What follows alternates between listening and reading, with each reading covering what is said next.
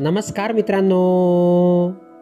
मित्रांनो मी मंगेश कुमार अंबिलवादे तुम्हा सर्वांचं वाचन कट्ट्यामध्ये मनपूर्वक हार्दिक स्वागत करतो. मित्रांनो आज आपण गोष्ट क्रमांक सातशे अठ्ठावीस ऐकणार आहोत. आज आयुष्याची किंमत ही गोष्ट आपण ऐकणार आहोत. चला तर मग गोष्टीला सुरुवात करूया.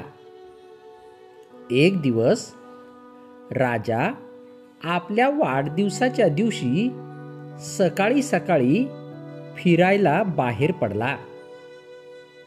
तेव्हा त्याने ठरवले की आज वाटेत त्याला भेटलेल्या पहिल्या व्यक्तीस तो आनंदी आणि समाधानी करेल. प्रथम त्याला एक भिकारी दिसला. भिकारी जेव्हा राजाकडे भीक मागायला लागला तेव्हा राजाने त्या भिकाऱ्याकडे तांब्याची नाणी फेकली. पण ती नाणी त्याच्या हातातून खाली पडली आणि घरंगळत घरंगळत बाजूच्या नाल्यात गेली. भिकारी नाल्यात जाऊन ती नाणी शोधू लागला. राजाने त्याला बोलावून तांब्याची दुसरी नाणी दिली. भिकारी खुश झाला.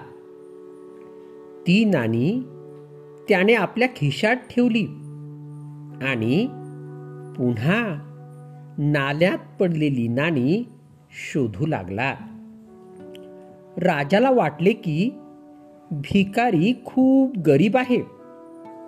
त्याने पुन्हा भिकाऱ्याला हाक मारून त्याला चांदीची नाणी दिली.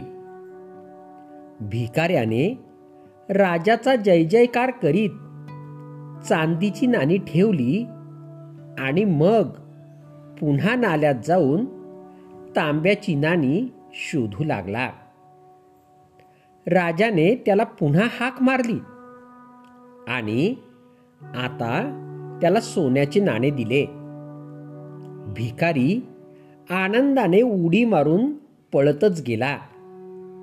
आणि पुन्हा एकदा नाल्यात जाऊन ती तांब्याचीच नाणी शोधू लागला. राजाला खूप वाईट वाटलं. त्याने सकाळीच स्वतःशी ठरवलेली गोष्ट त्याला आठवली. आज आपण ज्याला प्रथम भेटू त्याला आनंदी आणि समाधानी करू.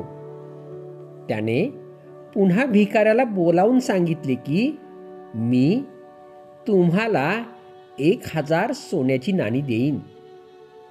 आता तरी आनंदी आणि समाधानी रहा. भिकारी म्हणाला सरकार जेव्हा मला नाल्यात पडलेली तांब्याची नाणी मिळतील तेव्हाच मी आनंदी आणि समाधानी होईन.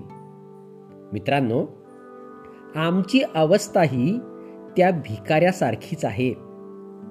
भगवंताने आपल्याला एक मौल्यवान मानवी खजिनारूपी शरीर दिले आहे आणि ते विसरून आम्ही जगाच्या नाल्यात तांब्याची नाणी शोधण्यासाठी आपले जीवन वाया घालवितो.